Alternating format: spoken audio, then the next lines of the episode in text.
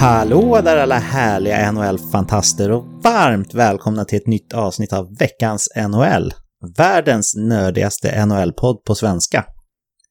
Efter att vi har haft ett par veckors uppehåll här i väntan på hur läget i Nordamerika utvecklar sig så är vi nu tillbaka med full kraft.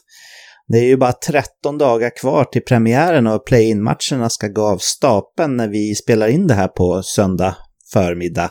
Och eh, 12 dagar kvar om du lyssnar på det här på måndagen när avsnittet släpps. Det betyder att vi kommer hinna släppa två avsnitt innan de första matcherna spelas efter ett nästan fem månader långt uppehåll. Då.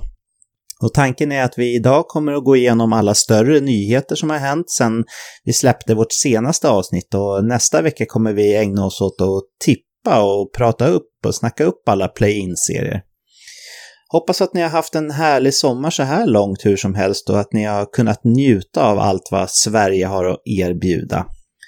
Olof är fortfarande ute och utforskar den fina svenska naturen med sin sambo så det tar ett par veckor till innan han är tillbaka. Men entreprenör David Kvicklund är här och håller med sällskap hur som helst. Hallå där David! Hallå där Patrik!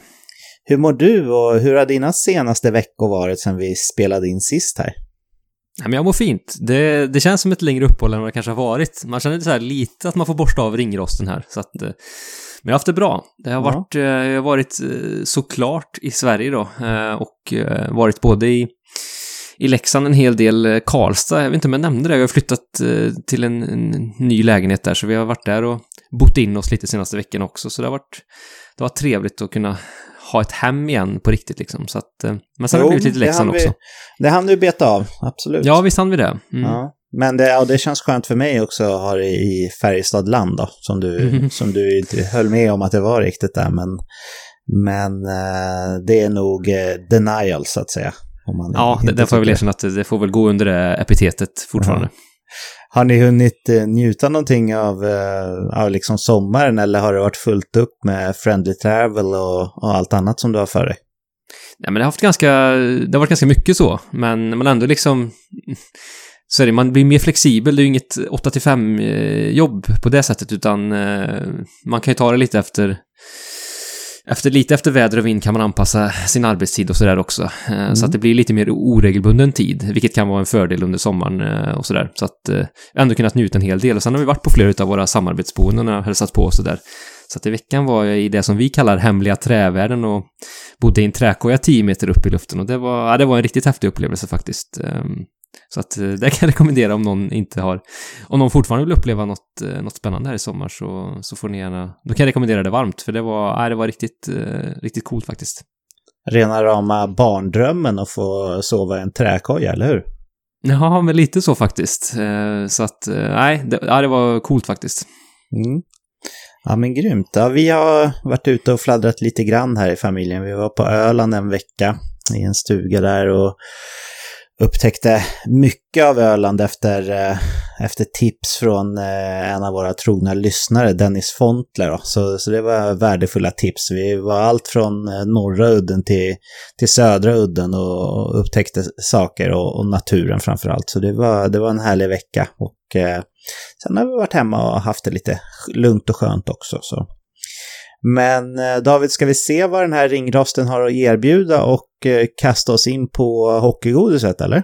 Ja, men vi provar väl det.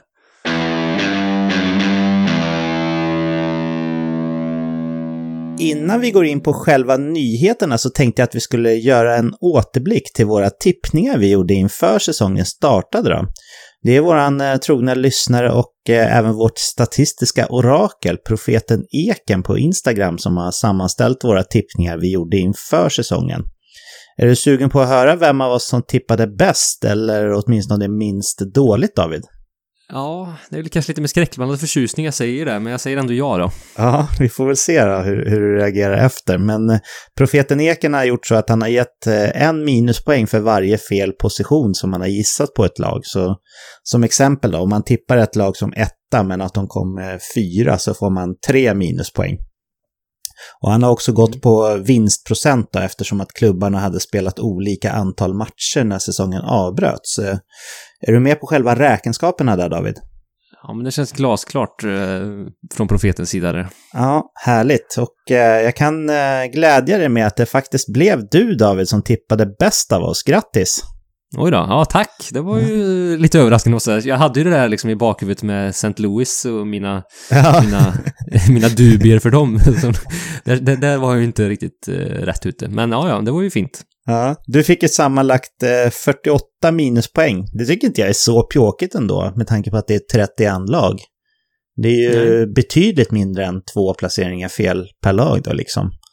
Så mm. ja, men bra tippat av dig måste jag säga. Olof han fick 50 minuspoäng och eh, jag som är erkänt urusel på att tippa fick eh, 52 minuspoäng. Så vi var ganska jämna ändå och eh, man vet ju aldrig hur det hade sett ut om man hade spelat alla 82 matcher. Men eh, det här är vad vi har att förhålla oss till och du vann välförtjänt David. Snyggt jobbat!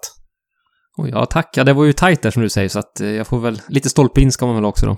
Ja, men det var eh, nu tror jag att Olof kommer lyssna på det här så vi får försöka vara snälla, men det var nästan lite skönt att inte han kammade hem det här också efter att han eh, lekte hem båda våra fantasy-drafter där som vi, som vi gjorde några avsnitt när, när våra lyssnare fick rösta på vilket lag man tyckte blev bäst. Och så, så kanske att, vi, att du i alla fall då David tog ner honom lite grann på jorden efter de jordskredssegrarna som han gjorde där, eller vad tror du?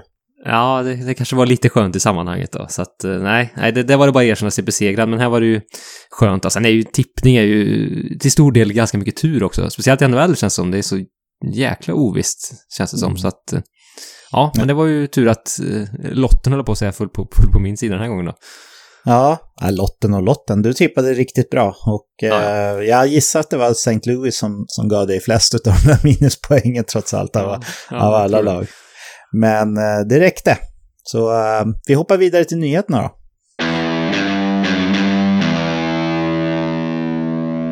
Jag tänkte att vi kör nyheterna sen vi hörde sist här i lite av kronologisk ordning och eh, då tänkte jag att vi skulle börja att prata om vad som hände i Buffalo.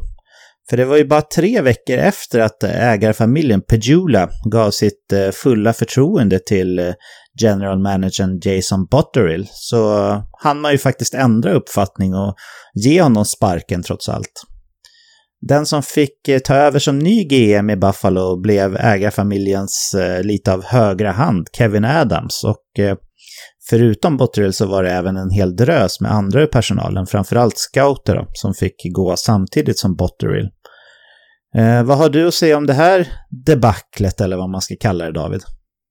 Ja, det kom lite överraskande. Det känns som tajmingen på det var, var väldigt överraskande. Just att NHL hade varit pausat, jag tror det var 97 dagar när det här beskedet kom. Och som du säger att de hade uttalat, i alla fall utåt då, förtroende för Botterill.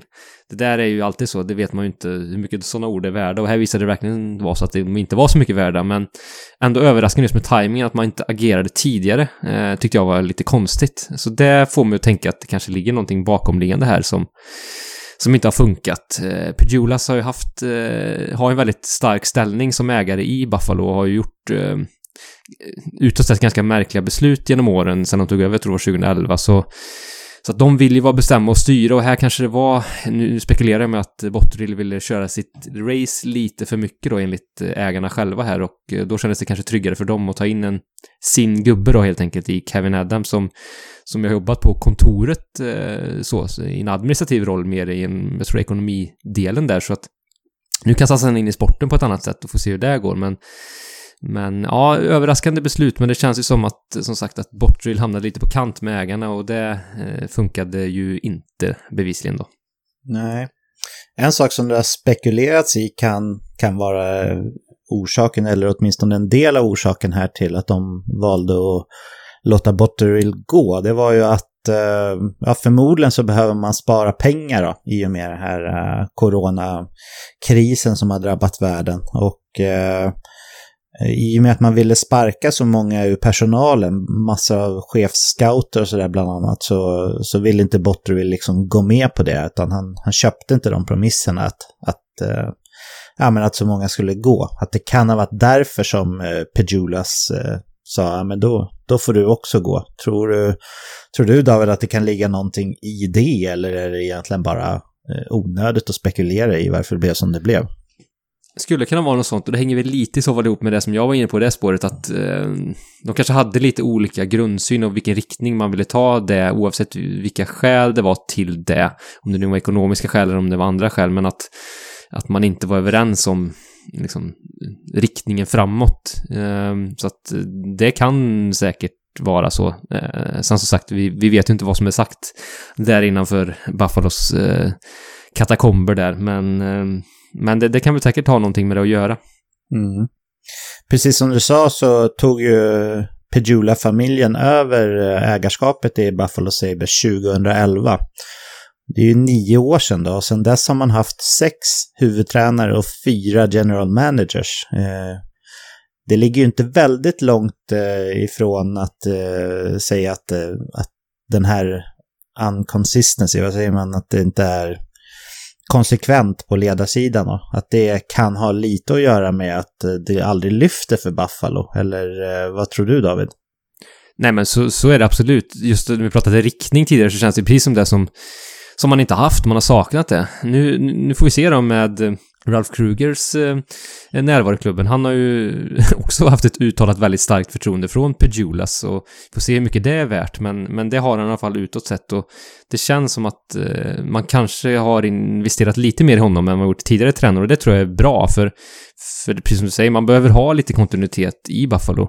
Eh, nu har man inte varit i slutspel, man har inte varit i slutspel sedan Pejulas tog över tror jag. Eh, så att det är ju ett rent uselt eh, facit. Eh, mm. Så att nej, men eh, vi får se då vad... Jag tror att Ralf Krugers status i klubben är ganska stor. Eh, och eh, det är möjligt att han, han har ju också en tidigare roll som i, fotbollssammanhang ju som liksom klubb klubbledare i Southampton var det väl i engelska mm. Premier League. Det stämmer. Så att det här känns som att han får en ännu större ställning i klubben i och med att Kevin Adams är, är ju oprövad liksom vad det gäller sportsliga och, och, och så. Så att jag tror att Ralf Kruger, ehm, ja, får en, har en ganska hög status i klubben. Det är i alla fall vad jag tror. Mm.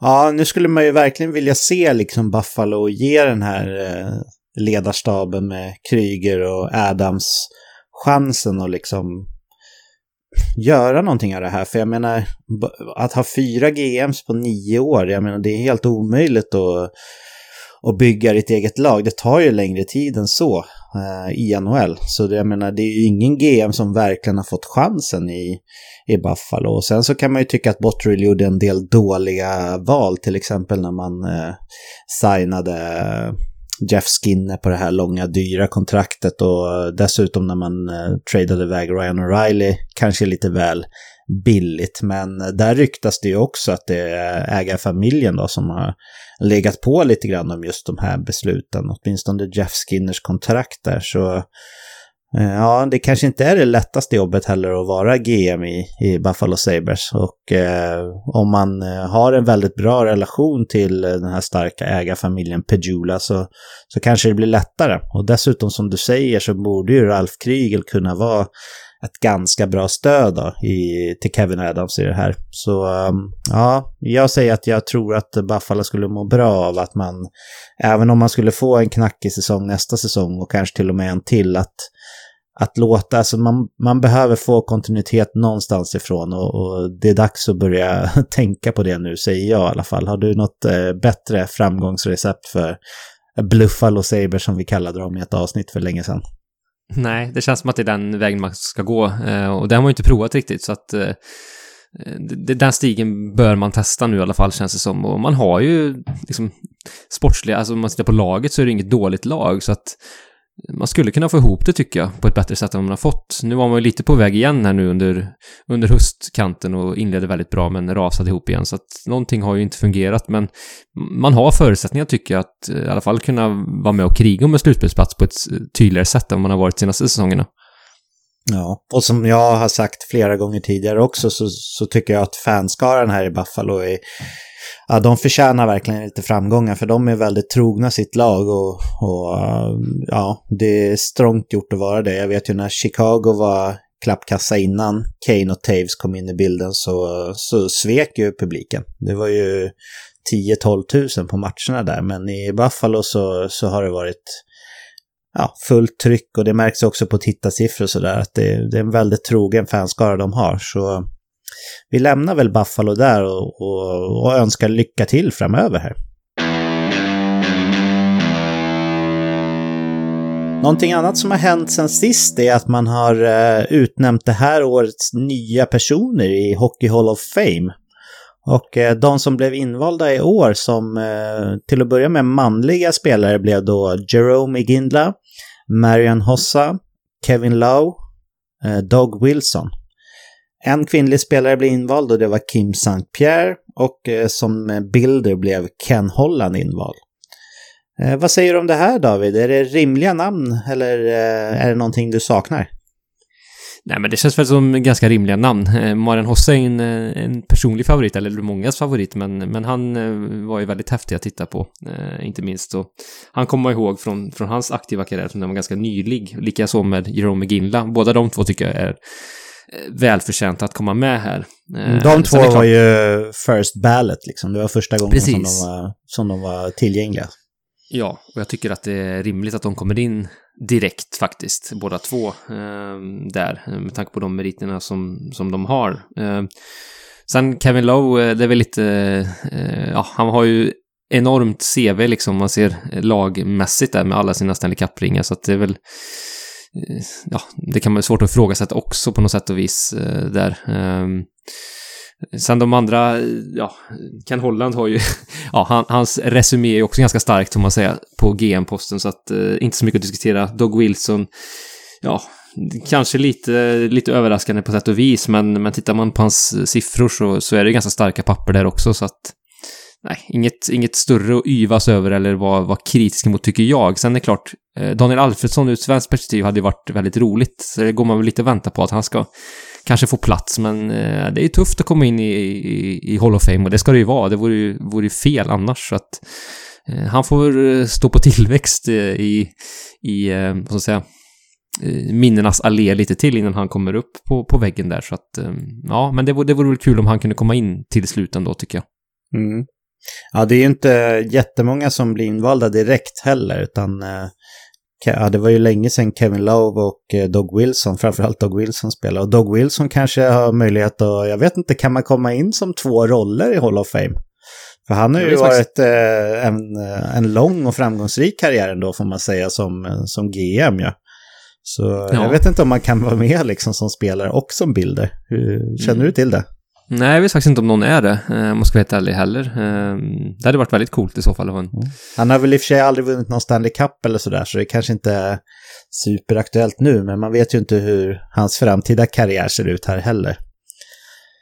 Men eh, ja, det är väl Alfredsson som vi i Sverige och i Ottawa saknar mest. Finns det något annat namn som du är sugen på att få in David, eller, eller känns det rimligt med de här ändå? Nej, inget som jag går och väntar på jättemycket. Um, Mogilny är väl inte invald, det är väl ett namn man kan mm. kasta upp där. Mm, ehm, honom pratas sin... det ju om nästan varje år. Ja, med sin målfarlighet uh, och så, så, mm. så känns det som att han borde väl kanske ha en, en plats här, med tanke på vilken otroligt hög högsta nivå han, han hade. Um, så att, ja, det är väl möjligen han då man kan fundera på. Sen nästa år så finns det ju en hel del svenskar tillgängliga också eh, för första året där. Vi har ju en trio i Bröderna Sedin och Henrik Zetterberg som, som, som står på tur, så att mm, någon av dem eh, borde ju komma in nästa år kan man ju tycka. Ja, Zetterberg har ju titlarna då, som, som Alfredsson saknar. Och eh, Sedinarna har ju de individuella utnämningarna, och, eller awardsen och som, som jag också Alfredsson saknar till mångt och mycket. Även eh, Zetterberg har ju vunnit Consmite och sådär, så det känns ju som att eh, det kanske blir... Vi kanske inte får se tre svenskar invalda som first ballot direkt, men det känns på något sätt så tror jag i alla fall att alla de tre kommer att komma in i Hall of Fame före Alfredsson gör i alla fall. Vad, vad tror du om det? Jo, det tror jag. Om man ser på deras meritlistor så känns det som att de här tre är kanske lite före Alfredsson ändå. Eh, det känns det som. Och Sedinarna bör ju, eller de kommer väl komma in samtidigt. Eh, så att det är väl lite vilka, vilka andra spelare som är tillgängliga nästa år om man, om man väljer, om man har plats för två svenskar eller om det blir Zetterberg istället. Jag tror det är lite, lite så beslutet kommer ske för att alla de, de tre kommer komma in relativt snart, det tror jag faktiskt. Mm, jag tror också det just när man har antingen eh, kupper och, och, och titta tillbaka på eller individuella pris och sådär, då, då är det lättare att komma in tidigt. Det, det är min känsla i alla fall. Men eh, Hockey Hall of Fame, det kan jag rekommendera alla att besöka om ni råkar befinna er i Toronto. Det är ju nördarnas eh, högnäste så att säga. Och eh, det ska bli spännande att se vilken eller vilka svenskar som kanske kommer med nästa år. Då. Vi hoppar vidare. Vi har ju fått se nomineringarna till vissa awards släppas också. Eh, de som inte har blivit släppta än, de kommer ju släppas nu i veckan här. Eh, Norris och Selke Trophy ska avslöjas idag, måndag, när de flesta lyssnar på det här. Hart Trophy-nomineringarna avslöjas på tisdag. Men en hel del har vi som sagt redan fått se då, och Eh, det tänkte jag att vi skulle diskutera lite grann här David. Om vi börjar med Calder Trophy, alltså årets rookie, så är det Quinn Hughes, Cale Makar, föga förvånande, de två och Dominic Kubalik från Chicago då, som har blivit nominerade. Vad säger du om de nomineringarna? Jag tycker de känns ganska givna till slut faktiskt, ändå. Eh, Kubalik var ju en riktig Eh, han är ju dels en late bloomer i sin karriär, han är lite äldre, men också den här säsongen så kom han ju ganska sent liksom igång och med sin produktion, men var ju väldigt produktiv andra halvan av den här avbrutna säsongen, så att till slut så tyckte jag inte att det var något snack, särskilt då Viktor Olofsson var ju med i racet, men hans skada förstörde ju en hel del. Sen hade vi ett par målvaktsutmanare också, men, men de här tre tycker jag, det känns rätt. Eh, och eh, de första två, förutom Kobalik, så känns det som att Makar och Jus, att det är mellan de två det står här, tycker jag. Eh, där är det ganska tajt ändå, tycker jag. Ja, det kommer ju definitivt bli någon av de två. Någonting annat skulle ju vara en, en praktskräll, så att säga. Om det blev Kubalik som, som fick Calder Trophy. Eh, de här två backarna, då, Hughes och McCarr, det är ju, kommer ju vara kärnan av liksom, framtidens eh, absolut bästa backar som kommer vara med och slåss om Norris Trophy. Och jag menar, nu har vi inte sett nomineringarna för Norris än, de släpps ju nu på måndagen då. Det är ju inte helt omöjligt att både Cale Makar och Queen Hughes får en del kärlek även där. Sen kanske de inte blir nominerade, men jag tror att de fanns med på en hel del av de här fem namnen som som eh, hockeyskribenterna har lämnat in. Det skulle inte förvåna mig. Och sen eh, jag menar, det är ju ren eh, formalia, det tredje namnet här på Calder Trophy-nomineringen, för det kommer inte bli Kubalik som, som får Calder Trophy. Men eh, du vet ju att jag är väldigt förtjust i Adam Fox och jag hade gärna sett att han var nominerad som tredje namnet. Jag tycker att Dominic Kubalik gjorde en kanonsäsong. Han har otroligt hög skottprocent ska vi, ska vi också säga under den här perioden när, när det lossnar för honom. Men eh, jag hade gärna sett Adam Fox som tredje namn där. Men det är som sagt, han hade inte heller haft någon suck utan det, det är mellan Quinn Hughes och Cale McCarr det kommer stå. Vem av dem tycker du David ska få den? Ja, det, det är riktigt tufft alltså. Eh, alltså om man tittar på, eh, Cale McCarr brände ju lite matcher också. Eh, så att Quinn Hughes eh, var ju mer, vad ska säga, konsekvent i sin närvaro på isen och han vann ju också liksom eh, rookie-poängligan. Eh, han gjorde han 53 poäng tror jag på 68 matcher. Det är ju rätt anmärkningsvärt bra. Mm. Um, hade också kanske lite mer istid, hade mer istid liksom än vad Makar hade och kanske matchades. Även om båda hade ganska tiltade offensiva roller. Um, så kanske att uh, Hughes var Ja, ja Makar är i och för sig lite mer, tittar man på isen så är han den som kanske syns ännu, ännu mer. Båda är väldigt så dominanta i sitt spel och, och tar stora initiativ och är väldigt viktiga för sitt lag, men det är väl det kanske, Makar kanske har ännu större lyskraft. Men ser man på liksom produktion och liksom siffror, rena siffror, så, så kanske Hughes eh, valet skulle falla på honom. Men jag tror att Makar kanske har charmat eh, mer och därmed kanske vinner omröstningen och eh, även min röst då. Mm. Men det är jäkligt tajt, eh, så måste jag säga. Mm. Ja, jag håller med. Eh, jag tror också som du att eh, när, när det har gått ett par år till här då, att eh, spelarna har liksom fått satta roller i, i NHL utav de här Quinn Hughes och Cale McCarr så tror jag att Cale Makar kommer vara en eh, spelare som gör mer poäng än Quinn Hughes och, och syns mer på isen medan Quinn Hughes kommer vara eh, mer komplett i sitt tvåvägsspel då, om man gör en icke-relevant jämförelse så kanske Cale Makar kommer vara den nya generationens Erik Karlsson och Queen Hughes den nya generationens eh, Drew Dowdy eller så. Nu är ju de inte alls samma spelartyper så, men jag menar på det sättet som han syns på, på isen då. Och ofta blir det de här offensiva dynamosarna som, som eh, får mest kärlek då. Eh, jag gillar nog Queen Hughes bäst utav de här, men jag tror ändå att Cale McCarr kommer få priset då. Om vi hoppar vidare på Vesina Trophy som går till eh, ligans bästa målvakt och det här är ju faktiskt ligans GM som eh, röstar på dem. Så har vi eh, Connor Helleback, Tukarask och Andrei Vasiljevski som är nominerade. Och eh, berätta hur dina tankar går kring de här David. Ja, eh, också ganska ovisst här, eh, måste jag säga, mellan alla de här tre. Jag tycker det känns ganska jämnt. Eh, jag hade väl kanske hoppats att eh, Jakob Markström skulle kunna leta sig upp på en topp tre-plats här. Mm. Eh, det hade varit väldigt roligt. Han måste ha varit ganska nära, tycker jag. Men han kom inte med eh, och utav de här tre så... Eh, mitt val faller nog till slut på Conor Helleback. Jag tycker att han kanske är den som förtjänar det allra, allra mest. Han eh, är väl den som har spelat mest av de här målvakterna. De andra har ju varvat lite mer. Ja, Vasilevski är en klar första målvakt, men han var ju ganska slow start den här säsongen och inledde inte särskilt starkt. Så att, att han till slut tar en nominering, ja, jag vet inte. Han hade en jättefin avslutning så det går inte att diskutera, men, men och vann ju även fjolåret. Men eh, nej, han tror jag inte vinner den här gången, utan jag, mitt val faller på Hellebuck som ju ledde Jets genom den här säsongen och man hade ett ganska skraltigt försvar, i alla fall om man ser namnmässigt, eh, så höll han upp det och räddade och vann en hel del matcher för Winnipeg och har starka siffror och har dessutom matchats ganska tungt. Um, så att jag skulle nog se att han vinner här faktiskt. Ja, jag håller med dig där till 100%. Det hade varit kul att ha med Markström på listan och jag tror att han hade varit med om det var skribenterna som, som eh, röstade på Vesina också, precis som det är på de flesta andra priserna.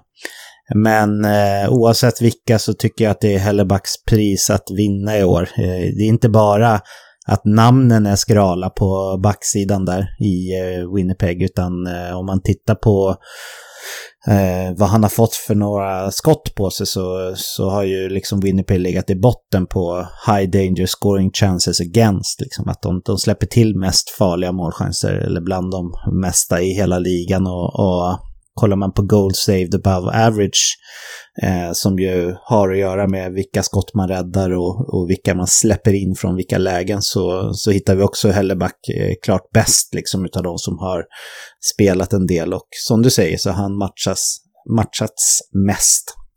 Så för mig är det ganska givet att eh, årets bästa målvakt har varit Conny Helleback.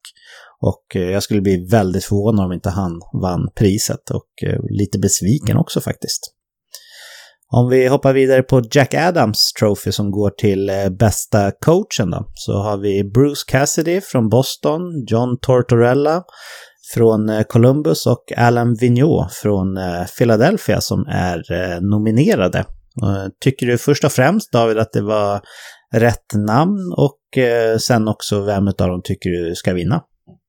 Ja, men jag tycker det var tre eh, rimliga namn. Eh, Vigneault eh, gör det som vanligt väldigt bra sitt första år i sin nya klubb. Um, har ju verkligen fått ordning på Philadelphia, särskilt andra halvan av säsongen där de har gått väldigt, väldigt bra. Så att, uh, inte så förvånad att han tar en plats. Tortorella ja, han gör det ju bra med begränsade resurser. Vi vet ju alla vilka spelartapp eh, Blue Jackets hade inför säsongen. och Att man har hållit uppe det på ett, på ett så pass bra sätt måste ju ändå falla en hel del på coachen. Så att eh, all cred till det. Och jag tycker det är väldigt kul att Bruce Cassidy får en nominering här som, som ju år efter år eh, lyckas få sitt lag motiverade i grundseriesammanhang och gå fram så pass starkt som man också gjort den här säsongen där man är NHLs bästa lag. Eh, efter den, den eh, måste varit ganska smärtsamma förlusten i, i Stanley Cup-finalen, att man ändå lyckas kraftsamla till nästkommande års grundserie och gå så pass starkt. Det skulle kunna vara en liten hangover, en liten trötthet mentalt efter det. Men, men eh, de har ju gått väldigt fint Boston här under grundserien och eh, så att han tycker jag förtjänar en, en nominering eh, väldigt mycket och jag tycker också att han faktiskt förtjänar att vinna det här priset i år. Mm. Ja, jag, jag skriver under på allt det du sa där. Jag tycker också att eh, det, oftast går ju det här priset till den tränaren i det laget som har liksom gjort störst framsteg mot eh, säsongen innan. Och eh, där kanske vi kan eh, liksom fälla in Allan Vigneault i det facket då eftersom att Philadelphia har gjort en bättre säsong än vad de gjorde innan. Men annars är det två eh, lite annorlunda tränartyper, om man ska säga, som är nominerade här. Dels har vi Tortorella som, som i Columbus eh, har ju presterat på ett ungefär lika bra som året innan. Men, men där har man ju vägt in då att man har ju tappat så många spelare och, en, och dessutom så har ju Columbus, tror jag, varit det laget som har varit absolut värst drabbat av skador. Eh, åtminstone om man kollar vilka spelare som har varit skadade och hur länge och så.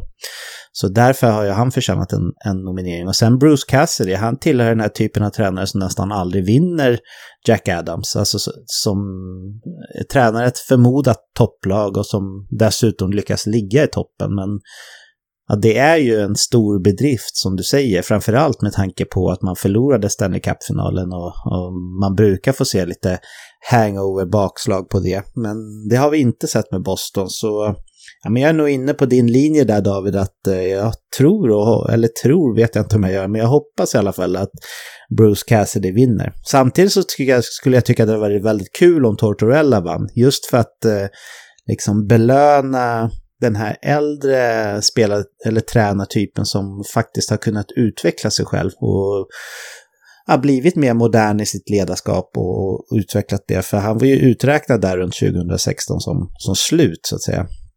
Så jag tror nog Bruce Cassidy, men jag hoppas kanske lite på Tortorella ändå. Det skulle väl ändå vara lite kul om han fick den också, eller vad säger du David?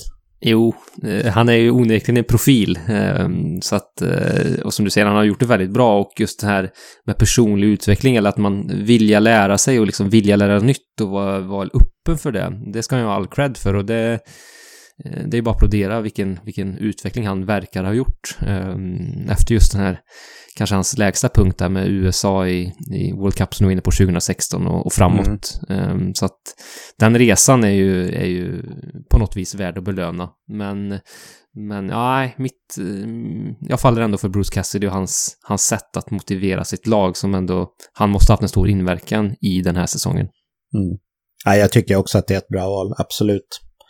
Om vi kollar på Ted Lindsey Award, det går ju alltså till den spelaren som spelarna i stort tycker är den eh, bästa spelaren i ligan. Eller eh, ja, vad är det nominerat? Eller vad är det, är det nu man tycker most outstanding player? Alltså typ mm. eh, ja, överlägsen. Framstående. Ja. Framstående. Så, och det är spelarna som röstar på den. Och de som har blivit eh, nominerade där, det är ingen dålig trio. Det är Leon Draisaitl, Nathan McKinnon och Artemi Panarin. Och här är det ju svårt att spekulera tycker jag, för man kan ju inte säga att spelarna har fel. Utan den de har röstat fram som den most outstanding player, det är, den spelaren förtjänar ju det. Men om du fick välja vem av de här tre som, som du skulle vilja ge det epitetet som most outstanding, vem, vem skulle du ge det till då? Ja, det är tufft, men eh, jag tror faktiskt jag faller för eh, Leon Draisaitl den här säsongen som ju har varit inget annat än enastående eh, och ju glänst och överglänst världens bästa spelare och bara en sån sak säger ju en hel del tycker jag i sitt eget lag där. Så att jag menar, det är ju de poängsiffror, poängnivån han har gjort, liksom 110 poäng Eh, på den här förkortade säsongen. Eh, det är ju, ja, det är ju magiskt liksom. Och så, så stor betydelse man har haft för laget och inverkan för, för Edmontons framgång med den liksom enorma istid han och Conor McDavid har match ut och match in och kunna prestera på den höga nivån. Det är ju riktigt imponerande. Eh, och just nu har jag också visat den här säsongen att han är ingen biprodukt av Conor McDavid, utan han står ju verkligen på egna ben och kan bära sin egen kedja på ett fantastiskt sätt. Eh, så att jag tycker han förtjänar att lyftas fram här. De andra två är ju otroligt skickliga och duktiga spelare och Nathan McKinnon är ju en personlig favorit till mig och han eh, är ju ja, fantastisk. Eh, helt enkelt. Nu har missat han ju lite matcher här, så det tror jag ligger lite honom i fatet här. Och Artemi Panarin håller jag lite bakom, även om han också är en en väldigt briljant spelare som bidrar, bidragit stort till Rangers framgång. Men nej, här för mig så är det Leon Draisaitl ändå. Mm. Ja, jag håller med i det du säger. Inte helt ovanligt att jag gör det, men, men här gör jag det också. jag tror och, och tycker att det ska bli Leon Draisaitl efter den här säsongen som han har haft. Då. Eh, en lite intressant eh, trofé är ju Bill Masterton Trophy. Det är den här eh, där varje lag får nominera en spelare var som liksom, uh, hur är det den motiveringen lyder? Det har någonting med hängivenhet till sporten att göra va, eller hur David? Ja, jo men det är hängivenheten med där. Jag tror det är mm. precis som du säger, hängivenhet till sporten. Ja, och uh, utav då, när man har fått en från varje lag som har blivit nominerad så, så röstar ju då uh, skribenterna på vem man tycker ska få det. Och de tre som eh, är kvar som nominerade på slutet här, det är Steven Johns som ju har kommit tillbaka till Dallas efter eh, extrema skadeproblem. Eh, där har vi en som verkligen har kämpat för att inte kasta in handduken och, och ge upp sin karriär helt. Han har ju var det ett och ett halvt, två år eller var det ännu längre som han inte kunde spela hockey överhuvudtaget där? Det var någonting ja, sånt var, David? Ja, det var minst så länge i alla fall. Så att det är ja. en enorm resa såklart. Och sen har vi ju då Oskar Lindblom från Flyers och där vet vi ju alla att uh, han har blivit diagnostiserad och uh, behandlad för uh, en cancerform som är allvarlig och ovanlig. Så, så den är ju solklar vad det handlar om. Och sen har vi då Bobby Ryan som, som vi ägnade en ganska stor del av ett avsnitt till att prata om hans comeback när han ju gjorde hattrick efter att ha legat inne på rehabilitering för, för eh, ja, olika saker som han behöver bli av med i beroendeform. Så eh, ja, det är tre fina historier här verkligen och eh, vem som än vinner skulle jag säga förtjänar det här eh, mer, än, mer än någonting annat. Men eh, om du måste välja en av de här tre, eh, David, som du hoppas får Bill Masterton Trophy, vem, vem blir det då? Ja, det är ju svårt, men eh, det är liksom livsöden på olika sätt, eller vad liksom hängivenhet går ju att hänföra till alla de här tre specifika fallen, men Oskar mm. Lindbloms resa eh, känns ändå ligger mig kanske ännu lite varmare om hjärtat. Ehm, sen Bobby Ryan är väl tight inpå där. Det känns som att han har också gått igenom väldigt mycket senaste åren. Så att, så att eh, någon av de två tycker jag väl kanske står främst här. Men eh, min röst faller väl kanske på Lindblom till slut ändå då. Mm. Ja, jag tycker alla de här tre verkligen förtjänar det, vem den blir. Just med hängivenheten där kan man ju verkligen ge alla tre. Jag menar, eh, ja, Oskar Lindblom har genomgått en tuff behandling och, och, och, kommer kämpa sig tillbaka. Jag hade kanske lite varit inne på att, eh, att han kanske borde ha blivit nominerad nästa år då, ifall han, ja, ifall, det kan han ju fortfarande bli också. Men om han kommer tillbaka från den här sjukdomen och liksom blir en NHL-spelare igen, det, är då tycker jag hängivenheten liksom eh, har blivit eh, bevisat på topp och då tror jag inte någon skulle kunna utmana. Eh, Steven Johns efter hans flera år av kämpande och Bobby Ryan efter hela sitt liv av kämpande får man nästan säga. Eh, förtjänar det också väldigt mycket så ja, jag tycker vem den blir utav de här tre kommer det bli kul då. Sen har också nomineringen för Lady Byng Trophy släppts här. Den kanske inte jag går igång på supermycket, men det blev tre väldigt stora namn här. Det brukar inte alltid vara det, men det är Nathan McKinnon, Austin Matthews och Ryan O'Reilly som har blivit nominerade. Och Lady Byng, vad, vad ska vi kalla den pokalen? Mest sportsmannamässig, eller vad är det man säger om den? Ja, det är väl så. Sen i realiteten är det väl typ minst utvisade spelare. För det känns som att det är det folk eh, tittar på när det här ska avgöras eh, till stor del. Eh, och ja. är man dessutom en duktig spelare så, så ligger det ju ganska tungt. Så det är väl det vi ser tre prov här på här, skulle jag säga. Mm. Ja, jag, jag vet inte vem som kommer vinna och i ärlighetens namn så är inte det här ett pris jag går igång på jättemycket heller. Flera har ju varit inne på det, inte minst Per Bjurman brukar ju prata om det i, i, eh, i deras podd, att det borde vara domarna som, som liksom röstar på det här. Och det, det tycker jag hade varit uppfriskande faktiskt om man lät dem göra det också. Vad säger du om det förslaget? Ja, det är inte alls ett dumt förslag, för det...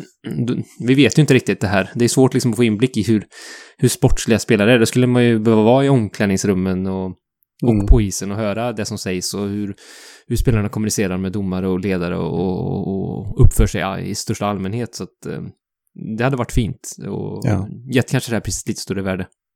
Många av de här skribenterna som röstar på det här säger ju själva till och med att de, att de helst inte skulle vilja rösta på det. Så Ja, men jag hoppas att det kan bli någon förändring där. Men det här var i alla fall de nomineringarna som var släppta och vi har sagt vad vi tycker om det David. Så vi gör väl så att vi hoppar vidare. Den stora snackisen sen vi hörde sist var ju draftlotteriet som man av någon outgrundlig anledning valde att ha väldigt tidigt då, förhållande till när draften ska gå av stapeln. Eh, David, har du lust att försöka dig på att förklara hur utgången av det här lotteriet blev? Så kan vi ju gå in på en liten diskussion om vad det här kan tänkas innebära för vissa av klubbarna efter det då. Ja, det var ju en eh, minst sagt komplicerad historia det här eh, som det blev. Och eh, väldigt eh, dramatiskt och det kanske var fler förlorare än vinnare när allt summerades den här första omgången kändes det som. För, eh, för det var ju faktiskt så att det blev inte ett av de lagen som har placerat sig, eh, de sju sämsta lagen i grundserien som väljer först i årets NHL-draft. Eh, utan det blir ju då ett av lagen som åker ut i det här play-in-spelet, eller vad vi ska kalla det här, som, som ju går av stapeln här inom kort ju. Mm. Så att eh, Ottawa hade ju eh, med sina två val 25 procents chans att vinna. Och Detroit Red Wings tror jag deras möjlighet låg på 18,5 procent. Men i slutändan var det ingen av de lagen som hade turen med sig i draftlotteriet här. Ehm, så att Senators kommer ju välja som, som, som trea då med sitt första val i det här och även med sitt eget första val som, som nummer fem. Och Detroit fullt i fjärde plats. Ehm, så att det var väl eh, några stora förlorare. Eh, så att nu får vi vänta och se här eh, vilket utav de här play-in-lagen som, som det blir här framöver i, i näst, nästa del av den här draftlotteriet när det går av stapeln. Så att det blev en väldigt märklig eh, första eh, session av draftlotteriet. Eller vad, vad säger du? Ja, det blev ju det. Och där, där går väl meningarna isär lite ifall det är positivt eller negativt. Det har ju pratats mycket om det i alla fall, så på så sätt så är det ju positivt att det har blivit eh, uppmärksammat, inte bara inom NHL-kretsen då. Men det var ju lag E som, som vann draftlotteriet och, och vilket det blir, det vet vi ju först eh, efter att play-in-serierna är avslutade och man gör nästa lottning och där kommer man inte bry sig om hur mycket poäng de åtta klubbarna som förlorar sina play-in-serier hade, utan det kommer vara 12,5 procents chans för alla de åtta klubbarna i, i, nästa, ja, i nästa del av lotteriet. Och eh, det är ju ändå lite av en eh, tröst om man förlorar sin play-in-serie, att man har en 12,5 procent chans att och liksom kamma hem förmodligen då Alexis Lafreniere, eller vad säger du?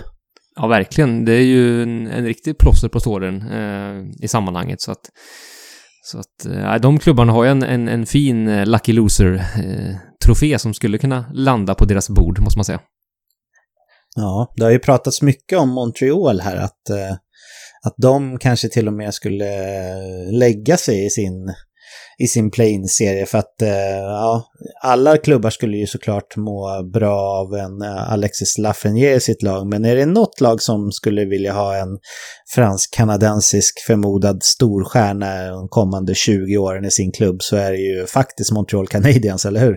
Ja, verkligen. Det hade varit häftigt att se honom i den, i den anrika tröjan, i den miljön där han ju på något vis hör hemma inom citationstecken. Så att det hade varit fint, men, men jag, nu tror inte jag att de kommer lägga sig på något vis. Eh, Nej. Det kommer jag, skulle, se, men... jag skulle åtminstone inte vilja vara den personen som ställer mig framför Shea Webber och säger så här, okej, okay, eh, spela ganska bra, men försök att inte vinna. Ja. Eller vad tror du om det? Nej, nej, jag, jag, jag, tror Webber, den blicken du skulle få av Webber då, det skulle vara mord. Ja, det är mord i blicken, absolut. Ja, usch. Nej, ja. nej så det, det, det, kommer ju inte hända naturligtvis. Och, nej. Nej. Men sen möter ju de Pittsburgh, ja, som ju, vi kommer ju gå in på liksom matchserierna nästa vecka, men det känns ju tufft för Montreal att vinna sin serie oavsett om man spelar sitt bästa eller inte. Då. Men eh, även om man förlorar så är det ju ändå bara 12,5 procent chans att man ju faktiskt får första valet. Så det är ju inte superstor chans trots allt. Los Angeles Kings hade ju tur också och fick klättra lite grann till en andra plats och eh, de kommer ju förmodligen då få välja mellan två högprofilerade centrar då, i, i eh, Quinton Byfield och eh, Tim Stützle. Och eh, det blir intressant för Kings här i framtiden för man har ju på centersidan just otroligt, otroligt, inte bara på centersidan men framförallt på centersidan så har man ju otroligt fin eh, liksom prospect pool redan i form av Alex Turcott som man valde förra året så har man ju Gabe Villardi och Rasmus Kupari bland annat och det finns fler centrar också. Och sen kunna lägga till en sån här Ja, den bästa centern i draften kommer det ju bli i och med att uh, Lafreniere går på kanten. Så uh, ja, Kings framöver, det, det här tror jag kan vara en uh, rebuild som går uh, snabbare än vad man har trott. Och vi har ju varit inne på att det kanske vore läge att försöka trada bort Ansekåpet där. Och nu i och med att man hade tur i draftlotteriet här och får välja tvåa så tycker jag att det är ännu mer aktuellt att man faktiskt kan försöka kolla på en sån lösning. För man kommer behöva den där Eh, 10 miljonerna i capspace till annat framöver nu när, eh, ja, vi kommer komma in på det senare också, men när capen kommer att vara fryst ett tag framöver. Så eh, ja, Kings prospect pool och framförallt centersidan, det får henne att vattnas lite i munnen, eller vad säger du David? Ja, verkligen. Det känns väldigt spännande vad de kan ha framför sig här. Så att, sen är det så här frågan, hur, nära är de här talangerna att verkligen kunna bidra stort? Vi ser ju att Rookies kliver in ganska tidigt och gör stor skillnad, så att eh, det behöver inte ta så lång tid. Och det är väl lite det man behöver väga in också när man tänker med Kopitar. Kommer han kunna vara med på den här resan som de här spelarna kommer göra närmsta liksom? Kommer han kunna vara en bidragande faktor, eller tillräckligt stor bidragande faktor med tanke på den höga lön han ändå lyfter eh, till det här Eh, till det här lagets framgångar närmsta åren och hur, hur redo är de här unga spelarna att verkligen ta klivet och leverera stort och lyfta Kings? Det är väl där GM Rob Blake får göra en avvägning här nu framöver och, och göra en bedömning. För det är klart, att ha Anse Kopitar i omklädningsrummet, om man ser till det, så är det ju det är inte direkt en nackdel när man ska, ska liksom göra en, en, en rebuild med många unga spelare. Eh, men, men det är klart, till vilket pris? Och så, så att, ja, svårt för honom där. Eh, en avvägning han får göra, Rob Blake, men, eh, men eh, som du säger, otroligt spännande prospect pool de har samlat på sig nu. Mm.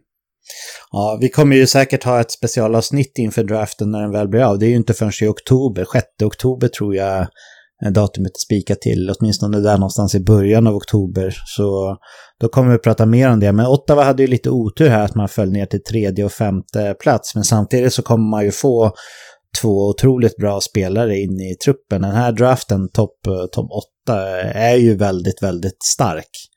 Eh, så vi får se här om Ottawa går på två forwards eller om man eh, kommer nypa en av de två högprofilerade backarna som förväntas gå ganska tidigt med sina val här. Så, och Detroit kommer välja fyra och de hade också lite otur som du sa, men samtidigt det är bra spelare som går i, i, toppen här, som det ser ut nu i alla fall. Sen vet man ju aldrig hur det faller ut, men eh, ja, den stora snackisen med det här, det var ju att det blev ett eh, ännu icke känt lag som, som hade turen att, att välja först. Har du någon känsla där för Ottawa om du tror att de kommer gå på en back och en forward eller två forwarder. Det finns ju till och med en målvakt som förväntas gå ganska högt upp, men där kanske man inte vill slösa ett tredje eller femte val, eller vad säger du? Nej, det, det, det känns förhastat och fel. Vi vet ju med målvakter är det ganska svårsiat eh, så här tidigt i deras karriärer oftast, så att jag tror inte att man gör den chansningen. Nu är det klart, har man två val så kanske man skulle vara lite mer beredd att, att göra det, men jag tror inte det. Jag tror man går på en, en back och en forward här eh, faktiskt. Ehm, jag tror, jag tror det är där det kommer hamna till slut. Nu har man ju en, en Chabot som, som ju leder backsidan, men att och en Erik Brännström också, så man har ju en bra grundstomme på backsidan i, i de två ungtupparna, men att få in ett ytterligare namn där, samtidigt stärka offensiven tillsammans med Brady Chuck och med flera, det, det känns som en bra, det skulle skapa en bra vad stabil grund, tycker jag, framåt. Mm. Ja, I och med att man väljer triggar då, så eh, man kommer ju nästan vara tvungna att ta den som blir kvar av eh, Stützle och Byfield med sitt tredje val. Eh, och sen vet man ju inte ifall Detroit går på en forward eller back. Det är väl Jamie Drysdale som förväntas gå högst utav backarna då. Eh, men eh, ja, det har ju ryktats om att Detroit är sugna på att ta Cole Perfetti Eh, med sitt fjärde val. Det vet man ju inte. I så fall så finns ju Byfield kvar. Eller inte Byfield, då finns ju eh, backen. Det är många namn i mitt huvud här nu. Men då, då finns ju Drysdale kvar att välja som, som femma. Och då har man ju två, alltså en center som kan potentiellt bli en franchise-spelare och en back som potentiellt sett kan bli det också. Kvar till åtta här så ja, de hade lite otur men samtidigt så eh, kommer det bli kanon för Ottawa det här ändå. Men som sagt, eh, vi ska inte snurra in oss för mycket på namn och gissningar med, med draften här, utan vi kommer med största sannolikhet köra ett specialavsnitt helt enkelt när det börjar närma sig draften i oktober. Så hoppar vi vidare nu. Vi har fått reda på vad Seattle väljer att namnge sin arena. Eh, det blir ju då en av få arenor i NHL som inte fått sitt namn av en titelsponsor. Seattle har valt att namnge sin arena Climate Pledge Arena, vilket eh, fritt översatt är typ eh, klimatlöfte, alltså Climate Pledge då. Amazon, det här stora internethandelsföretaget, köpte rättigheterna till arenanamnet men valde alltså att eh, belysa klimatförändringarna istället för att använda sitt eget företagsnamn. Lite som eh, Tele2 gjorde med eh, Friends Arena här i Sverige, att man lät det heta just eh, Friends Arena. Jag har hört vissa klaga på att det här är ett tråkigt namn, men både du och jag och ja, Olof också för den delen är ju sanna miljövänner. Så jag gissar att du håller med mig om att det är uppfriskande med det här namnet istället för ytterligare ett eh, storföretagsnamn, David. Ja, verkligen. Det tycker jag känns eh, jättekul och, och kul att det kan gå i den riktningen att att man, man, man tänker på ett lite annat sätt. Jag är, är väldigt trött på de här företagsnamnen, typ var och varannan heter, arenan heter typ Swedbank Arena, känns det som, i Sverige. Mm. Ehm, ja. eller, typ, eller så blir det så här konstigt som typ... Eh, och, och i Nordamerika heter var och varannan Scotiabank Arena. Ja, men typ. Det är så mm. otroligt trist och tråkigt och, och, så. Så att här ger det en lite annan innebörd, lite, lite annan kärlek, även på, på ett annat sätt liksom i stadion, om vi pratar svensk sammanhang eller så, eller eh, så, har ju en annan innebörd och en klassisk innebörd, men att de i alla fall kan göra någonting värdeskapande av ett arenanamn tycker jag känns väldigt kul och uppfriskande. Och kan man då göra det med miljön så tycker jag att det är ett, det är toppen toppeninitiativ och nu när man verkligen ska göra det på, på riktigt liksom, man ska ha, de säger så att man ska använda sig 100% förnybar el, man ska inte lämna något klimatavtryck överhuvudtaget och det ska vara växthusgas och, och, maten ska vara liksom serveras från lokala närproducerade råvaror och, och sådär och inga engångsartiklar eh, framåt och sådär så att det tycker jag är ju, nej det är ju bara att applådera tycker jag. Ja, verkligen. Helt fantastiskt. Jag tycker de som gnäller över det här namnet eller den här inriktningen, det tycker jag är, ja, Ja, jag tycker det är märkligt alltså. Jag tycker det är kanon att, det, att det, det heter Climate Pledge Arena istället för typ Amazon Arena. Och att man dessutom inte bara har det namnet utan att man faktiskt har eh, en uttalad målsättning att man ska vara helt neutra neutrala i sitt eh, koldioxidutsläpp och närproducerad mat och inga engångsartiklar och sådär. Jag tycker, ja, jag tycker det här är fem, fem tummar upp om man hade haft det. Så um, Ja, men det ska bli riktigt spännande att se här hur, hur det kommer bli med Seattle framöver. Och, eh, inte bara arenan utan hur det kommer gå i, i draften och allt sånt. Det kommer ju bli en stor snackis efter nästa säsong såklart. Men eh, ja, fem plus till Amazon och eh, uh, Seattle som, som väljer att gå den här vägen.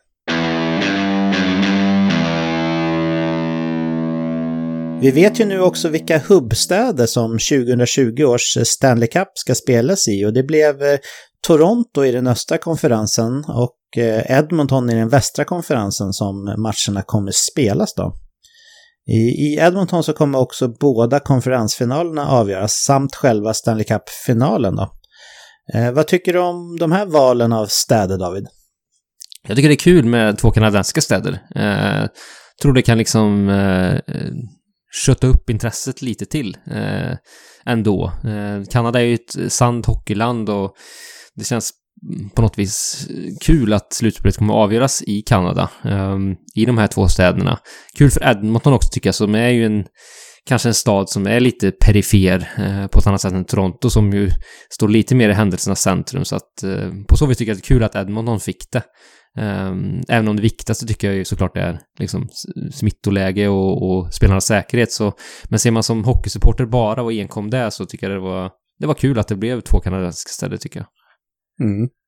Jag håller med. Sen ska det sägas att det spelar egentligen inte så stor roll vart de spelas någonstans. Det kommer ju inte vara någon, någon publik eller så, hur som helst. Men eh, läget i Kanada är ju betydligt positivare än i USA om man tänker på coronasituationen. Så på så sätt så gillar jag också att det är två kanadensiska städer utöver att det ändå är hockeyns moderland eller vad man ska kalla det. Så Ja, men det blir, det blir nog bra det här och eh, vi kommer säkert få uh, återkomma till eh, ja, hur det kommer funka med de här uh, bubblorna som de ska bygga och eh, när familjer ska få komma och sådana där saker. Men nu vet vi vart det kommer spelas någonstans och om man tänker ur ett matchstartsperspektiv för oss i Sverige så är det ju kanon att det inte blev två städer på västkusten då som det var prat om från början då i och med att eh, det var väl Vegas som låg långt framme i snacket där länge tills, tills eh, det började spridas mycket corona där igen. Så eh, ja, nu kommer det vara matchstart nästan hela tiden. Så eh, ja, full... Har du, har du hunnit reflektera någonting över det David? Det kommer ju vara vissa dagar sex matcher på en dag mm. i två arenor. Alltså när man, jag tittade på spelschemat, nu kanske jag kommer in på det mesta avsnitt, men eh, alltså man, det vattnas ju ändå lite, mycket i munnen skulle jag säga. Just med det, liksom, det kommer bli väldigt mycket hockey på kort tid. Eh, som, ju, som ju supporter, om man bara ser hockeymässigt, så är det klart att det, det kommer bli väldigt kul eh, med så, så tätt matchande. Så att, eh, nej, det kommer det är bli... Ju två, det är ju två timmars tidsskillnad också mellan eh, Toronto och Edmonton. Så så det blir ju liksom matchstart varannan timme hela tiden, mer eller mindre. Så ja. ja, mäktigt blir det i alla fall.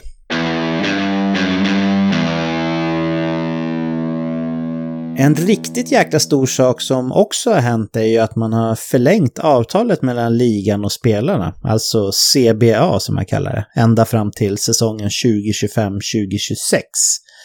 Och det här betyder ju då att vi inte riskerar någon lockout på väldigt lång tid framöver. Eh, David, hur går dina tankar och känslor kring det här och eh, avtalet?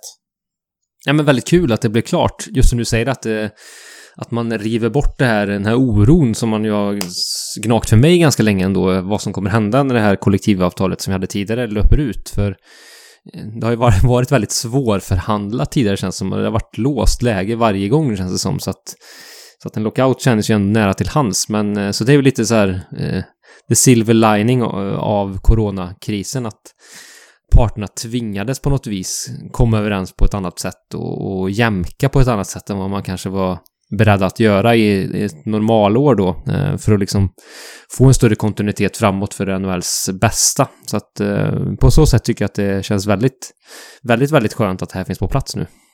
Mm. Om vi ska dra huvuddelarna i det som har blivit liksom bestämt i det här nya kollektivavtalet så är det ju då att capen kommer att vara låst till 81,5 miljon eh, nästa år till att börja med och sen förmodligen ett år till lite beroende på intäkterna i ligan. Eh, där var ju alternativet om man skulle fortsätta med nuvarande eh, att det ska vara 50-50 punkt så hade förmodligen cap-hiten legat på 68 miljoner någonting nästa år spekuleras i och det hade ju varit helt omöjligt för de flesta klubbarna att lösa.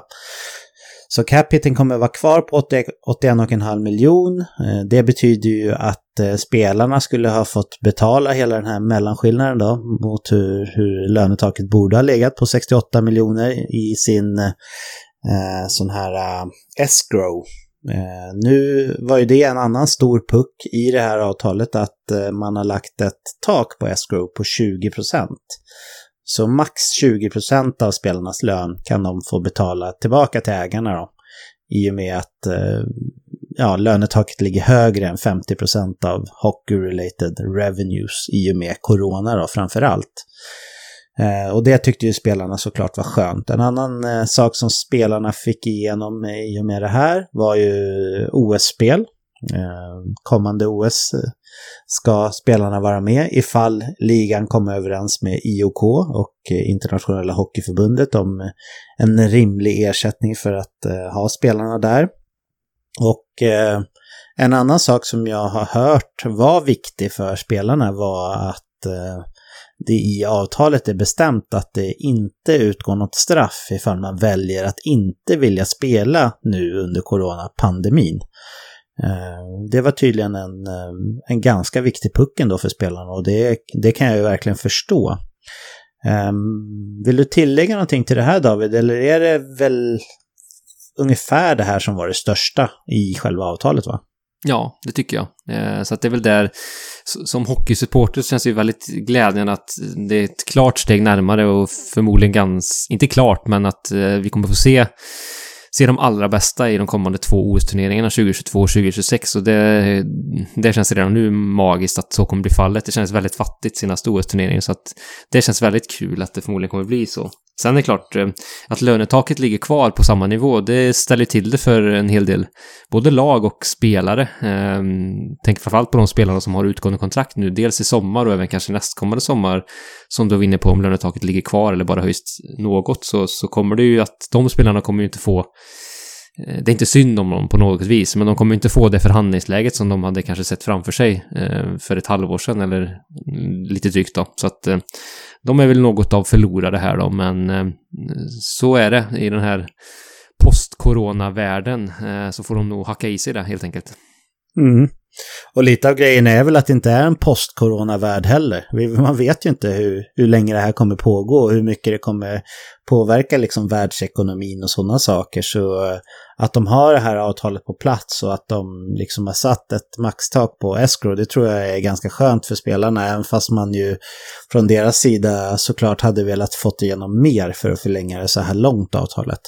Men som hockey, om man bara kollar på det från ett hockeysupporter eller hockeynördsperspektiv då, så är det ju faktiskt helt fantastiskt att veta att att vi inte kommer få se någon lockout här på sex år, sex, sex, år framöver. Och det har man ju nästan räknat in att det skulle bli tidigare så. så då har man ju också ganska lång tid på sig att förhandla om ett nytt avtal. Nu kanske man, eh, i och med att det var tvunget att gå snabbt här med corona, så kanske man eh, liksom eh, utvecklar sin förhandlingsteknik lite grann så att det inte behöver bli ett uppehåll i ligan för att få ytterligare ett avtal på plats. Men nu är det så långt kvar tills det blir aktuellt så det känns ju bara skönt att slippa tänka på det ett tag. Men eh, David tror att det finns någon risk att de här 20 procenten som det förmodligen blir i escrow för spelarna gör att eh, vissa eh, spelare blickar bort mot KHL eller eh, tror att eh, liksom ekonomin påverkar även den ligan. Ja, jag tror ekonomin kommer påverka den även där. Det påverkar hela hockeyvärlden och hela hockeysystemet. Så att eh, jag, jag tror inte att det kommer vara mycket liksom gräsa, grönare gräs på andra sidan om vi pratar KHL där. Så att nej, jag, jag, tror faktiskt inte det. Jag tror det kommer krävas betydligt eh, mer. Alltså att NHL skulle droppa något som vi på ett osannolikt sätt som vi inte ser, kan överblicka just nu för att det skulle vara aktuellt att spelare skulle flytta till KHL av eh, av ekonomiska skäl eller av skäl överhuvudtaget faktiskt. Ehm, så att nej, jag, ser ingen sån risk just nu då. Nej. Nej, vi får väl eh, bara helt enkelt glädjas åt att vi kommer få se eh, NHL utan avbrott då. Om ingenting oförutsägbart händer igen eh, många år framöver. Och det känns bra.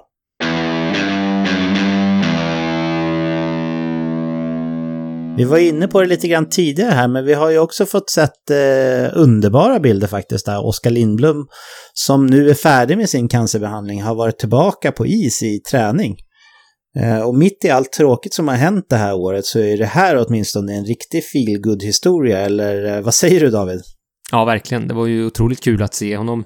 Först ringa klockan där eh, eh, som ett bevis på att cancerbehandlingen var var klar, liksom, eller att han hade besegrat mm. cancern och sen vara ute på isen och, och, och, och känna eh, känna skridskorna eh, på honom där och se, se honom, hans glädje i det liksom. Det var ju väldigt fint att se så att nej, det, det känns jättekul att, att han har övervunnit den här tuffa sjukdomen på det sättet.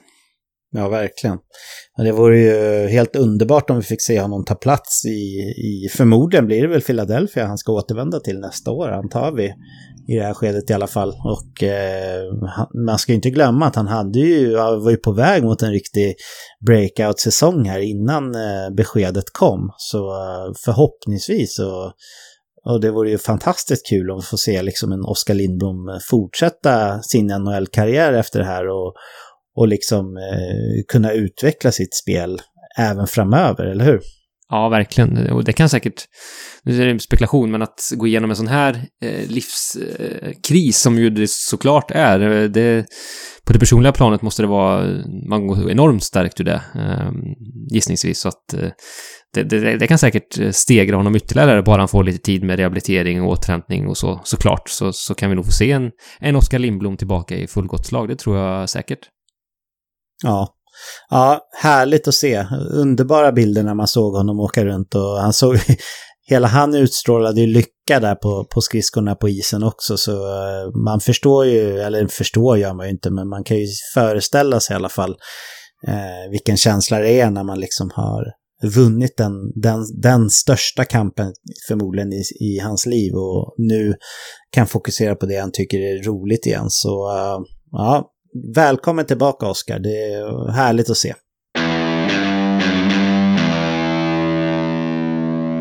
Sist men inte minst då så har eh, Lin New Jersey Devils anställt Lindy Ruff som ny huvudtränare.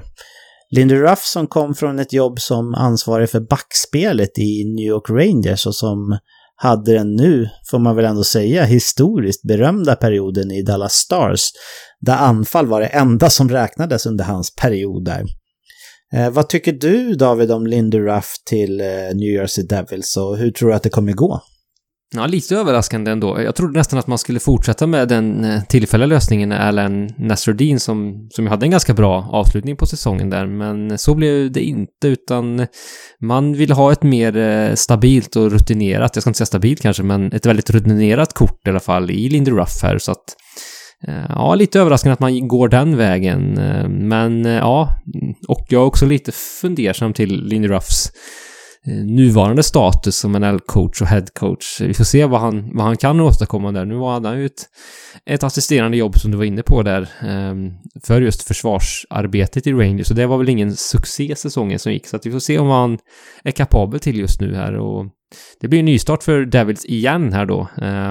Så att ja, jag är väl inte helt optimistisk här. Ehm, utan jag vill väl se vad vad han kan åstadkomma här. Eh, om man kan få ihop framförallt då defensiven som han har haft problem med eh, på olika tidigare poster här och det behövs ju Devils som ju haft ett läckande försvar med inte minst ett målvaktsspel och försvarsspel som har varit riktigt dåligt så att vet inte om Ruff är rätt man att få ihop det faktiskt om jag ska vara helt ärlig. Nej, mina känslor är väl ungefär som dina där. Jag tycker att det var ett lite konstigt lag just för det här laget, eller lite konstigt val just för det här laget New Jersey Devils. Det känns som att eh, Lindy Ruffs styrka inte riktigt ligger i, i defensiven längre. Han fick ju se, inte minst Tony DeAngelo explodera offensivt som back i New York Rangers här under säsongen, men eh, hans försvarsspel, eh, DeAngelo alltså, har ju en hel del kvar att önska. Så eh, ja, vi får se om Linderuff kan få en, eh, ett helhetsspel i Jersey Devils som, som faktiskt får dem att lyfta. Eh, jag tror inte att all out attack-strategin som man hade i Dallas Stars, som ju har många skickligt begåvade offensiva spelare, kommer nog kanske inte vara, funka jättebra i Jersey Devils, känner jag i alla fall. Men Visst måste väl Lindy Ruff kunna eh, försvarsspel också? Eh, annars skulle de väl inte ha anställt honom, ja? David? Nej, jo, nej, men det måste han kunna. Och sen är det ju också så här, eh, en coach, eh, en coach av Lindy Ruffs kaliber måste vara medveten om vilket, vilket spelarmaterial han har och anpassa sig till viss del efter det, så att det är möjligt att bara för att han har en viss grundfilosofi så kanske han inte kommer applicera den helt och fullt på, på det här materialet som han förfogar över i Devils här, utan det är möjligt att han kommer hitta en, en annan anpassad spelmodell som, som passar det här laget utmärkt, men, men lite frågande är jag ändå, men, eh, men han får väl bevisa motsatsen här, Ruff. Ja. Ja, man vill ju att det ska, att det ska gå bra för Devils av någon, av någon anledning. Eh, efter deras eh, offensiva satsning som man gjorde inför den här säsongen. Tycker jag ändå det visar att det är en klubb som, som liksom vill framåt och som vill utvecklas. Och det, det är alltid positivt. Sen eh, är jag precis som du faktiskt lite fundersam till om Linderuff är rätt man. Men eh, andra sådana här gamla stofiler har ju ändå visat sig kunna utvecklas på senare år tidigare, så det kanske kan bli så med Lindoruff också. Det återstår att se. Då är det dags för oss att runda av det här avsnittet. Nästa vecka är du och jag, David, tillbaka med våra eh, uppsnacks eh, och tips inför play-in-matcherna som startar den 1 augusti. Eh, har du någonting som du vill hälsa våra lyssnare innan vi stänger igen boken för den här veckan? Det är väl eh, att följa oss såklart på, eh, på sociala medier, ni som inte redan gör det. Så veckans NHL hittar vi på Twitter, Instagram och Facebook, så, så där hittar ni oss den vägen. Och skicka gärna in frågor där om ni har högt och lågt eh, hockeyrelaterat eller inte, så är det bara att höra av sig. Det är alltid lika roligt. Ni kan också mejla oss på info.veckansnhl.se. Eh, mm. Och sen eh, om ni är sugna på lite off topic, men är sugna på att åka på en resa här under sensommaren så, så får ni gärna kika in såklart på friendlytravel.se och eh, som veckans lyssnare så kan ni skriva en liten särskild hälsning i kommentarsrutan där så lovar jag att dra av 10% på, på priset också på, på resan ni väljer. Så, så det får ni jättegärna göra som några lyssnare gjort också. Det är ju superkul. Ja, det tycker jag är on topic istället för off topic. Det är, vem vill inte ut och utforska underbara Sverige nu när man har möjligheten? Så passa på och gör det. Kom ihåg också att det är möjligt att bli månadsdonator till veckans NHL om man gillar det vi gör. Gå i så fall in på patreon.com veckans NHL.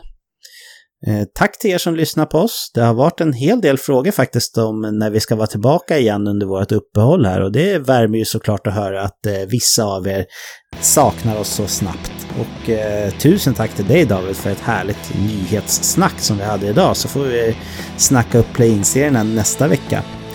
Eh, men i och med det så finns det bara en enda sak kvar för oss att säga David och det är som vanligt. Hej då! Hej hej!